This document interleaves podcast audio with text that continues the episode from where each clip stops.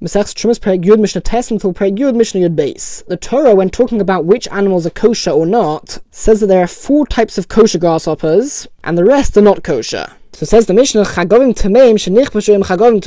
If non-kosher grasshoppers were pickled together with kosher grasshoppers. Says the Mishnah, it does not matter how much of the kosher ones there are, how much of the non-kosher ones there are. Either way, the brine and the liquid which exudes from the grasshoppers, when they are pickled, leposlerest siram, the non-kosher grasshoppers do not invalidate the brine which comes from the kosher grasshoppers, and therefore they remain kosher. The brine remains kosher. And the reason for this is because the liquid which comes out of grasshoppers is not blood, and it's not really so significant either. It's mere moisture. And so they have a very, very faint taste, which means that as soon as they are mixed with something else, permitted brine, they'll be nullified and become part of that permitted brine, and therefore in this case the brine will be permitted still. However, Heder Tzadok, Rabbi Tzadok took this much further and he testified al about the brine and the liquid which comes out of non-kosher grasshoppers, that even if they're not mixed with anything else, shehu it's kosher itself. Because according to Rabbi Tzadok, the brine is not really anything. It's like water which comes out of the animal. It's just moisture, and therefore it itself is considered kosher. So even if it's not mixed with something else, it would still be kosher. Now the Yerushalmi notes that Rabbi Tzadok doesn't say that it's permitted or that it's kosher.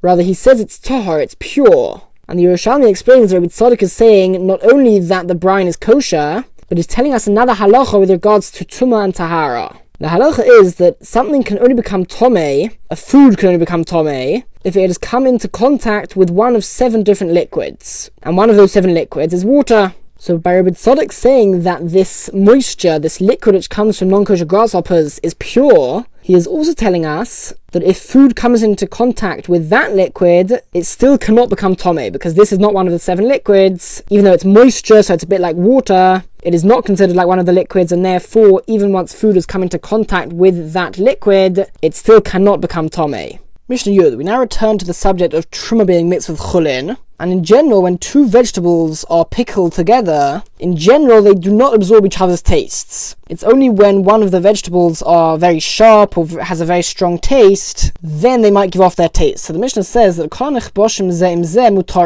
all types of vegetables which are pickled together and we're talking about where one of the vegetables is truma and one of them is chulin. Mutorim they are permitted, meaning that the chulin vegetable remains a chulin vegetable and is permitted therefore even to non-kohanim. Elohim chosis, except for when one of the vegetables is a chosis, which refers to the family of onions and garlic, the plants which grow with a bulb, and typically have a very sharp and strong taste. In this situation, they definitely give off their taste. So if the truma vegetable is one of the chosios, one of those types of vegetables, those bulb plants, then it will give off its taste to the chulin, and therefore the chulin will become like a meduma, and therefore only Kani will be able to eat it. So the Mishnah elaborates, Chos chulin and chos shal teruma, if both the chulin vegetable and the truma vegetable was a chosis, so let's say they were both onions, a york chulin and chos shal teruma, or if the chulin vegetable was a, uh, was a regular vegetable, but the truma vegetable was a chosis, then also the chulin becomes forbidden because in both these cases the truma was a chosis. But if the chulin vegetable was a chosis and the truma vegetable was not a chosis, so then it might be true that the truma absorbs some of the chulin taste, but since the truma was not a chosis, the chulin did not absorb from the truma, and therefore mutter, the chulin remains permitted even for non-kohanim. Now, according to the opinion of this Mishnah, it's only when the vegetables are pickled together that we assume that they do not give off each other's taste, unless it's a chosis. However, if the vegetables were cooked together, then all vegetables do give off their taste, and therefore would make the other vegetable, the chulin vegetable, forbidden. However, Mishnah Yud Aleph will show us that not everybody agrees with this, because Rabbi Yossi and Rabbi Yossi says that in general, vegetables do not absorb tastes very easily. So in general, if vegetables are cooked together, they will be permitted. There's only one exception, says Rabbi Yossi. Only chulin vegetables which are nishlokim which either means it was overcooked or it means it was undercooked, with terodim, which are a type of beets, a type of vegetable with quite large roots. So only in that case, asurim would the chulin become forbidden for non-kohanim, because the beets give off their taste, even to vegetables which usually do not absorb taste. But all other vegetables, if they are either undercooked or overcooked together, then they will be permitted. So to not only are vegetables which are pickled together permitted, but even vegetables which are overcooked or undercooked would be permitted. Now, Rabbi Shimon agrees with Rabbi Yossi that in general, if vegetables are either overcooked or undercooked together, then they remain permitted because they do not absorb taste from each other. However, Rabbi Shimon adds another exception to this rule, where it would become forbidden, and whereas the example of Rabbi Yossi was with beets, and Rabbi Yossi said that the beets give off a taste, that's known as pilate, where it gives taste to other things, Rabbi Shimon's example would be something which is boileya, which means that it absorbs the taste. And these are two very important terms with regards to ta'aruvas. Pilate, which means it gives off a taste to other things, towards other things, whereas boilea means it absorbs taste from other things. So what is that example? Rabbi Shimon says, shel shikya, a cabbage which grew in a field which was watered other than by the rain.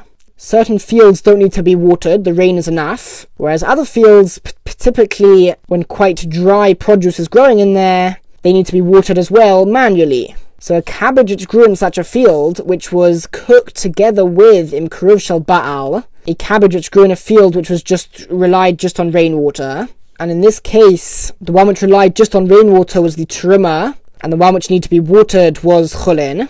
Also, the chulin becomes forbidden because it absorbs the taste from the other cabbage, and the reason for this is because the cabbage which grew in the field which was watered a lot, the reason why it was watered a lot is because it's drier. And things which are drier are more likely to absorb taste from wetter and more moist things. And as such, says Rabbi Shimon, this cabbage is very likely to absorb the taste from the other cabbage, and so it does become forbidden because it has now absorbed teruma taste. Now, Rabbi Yehuda argues on this last point because, according to Rabbi Yehuda, if a forbidden food which is mixed with a permitted food is the same type of food as the f- permitted food, so for example, if they're both cabbages, then we don't consider the permitted food to have absorbed any taste from the forbidden food because it wouldn't have changed taste. So the fact that it's mixed with something else which is forbidden is insignificant because it has exactly the same taste, so it is not being affected by the forbidden food. And so Rabbi Yehuda says that zem zemutorim. Any of the same type of food which are mixed together and cooked together are permitted, except for one thing. Alema bosa, except for meat. If kosher meat is mixed with non-kosher meat of the same type, then we do consider the meat to properly absorb the taste of the forbidden meat. Meat absorbs taste very easily and therefore, though they're the same type, the meat would become forbidden, and the name which we call two of the same types of food is min b'minoi, when something is mixed with the same type of food, just that the other type is forbidden. Now, commenting on what Rabbi Yehuda says, Rabbi Yochanan Nuri cites an exception. So this has a very, this Mishnah has a very interesting structure, where each opinion is building on a previous opinion. So Rabbi Yochanan ben Nuri agrees with Rabbi Yehuda that min b'minoi does not become forbidden, but with regards to meat, it does become forbidden. However, there's one type of meat, according to Rabbi Yochanan Nuri, that if it's min b'minoi, if kosher meat of that type is mixed with non-kosher meat of the same type, then it is still permitted because it does not absorb the taste. And what is that example? Hakovid says Rabbi Yochanan Nuri, liver oiseres ve'inon eseres. It forbids other things, but it does not become forbidden itself meaning that liver does not absorb taste from other things. It only gives off taste. So it's not boileya, it does not absorb the taste, but it is pilate, it does give off the taste. And that's exactly what the Mishnah says, Meshi piletes, because it gives off the taste for but it does not absorb taste. And therefore, if, let's say, um, kosher liver was mixed with non-kosher regular meat, because the kosher meat is liver, it does not absorb from the non-kosher meat, so it would remain permitted. However, if the non-kosher meat was the liver, and the kosher meat was regular meat, so the kosher meat does absorb from the liver, and therefore in that case it would be forbidden. Mishnah base, final Mishnah of the Perek, and we're going to discuss again a specific type of food, and this time it is very much boileya. It absorbs things very easily, and that is beitza, an egg. When an egg is cooked, even if the shell is whole and it's not cracked at all, tastes, and as we will see, spices can be absorbed through the shell and into the egg. So the Mishnah says that Beitzelshin Espashlan Besavin Asurin, if an egg is cooked together with forbidden spices, so for example, let's say truma spices, which are forbidden for non-kohanim, Says the Mishnah, Filu chelmen aser, even the yolk of the egg is forbidden, because it absorbs the taste of the spices, even through the egg and through the white of the egg. That's how absorbent and boilea an egg is, such that the entire egg will become forbidden, even if the spices were only on the outside of the shell of the egg.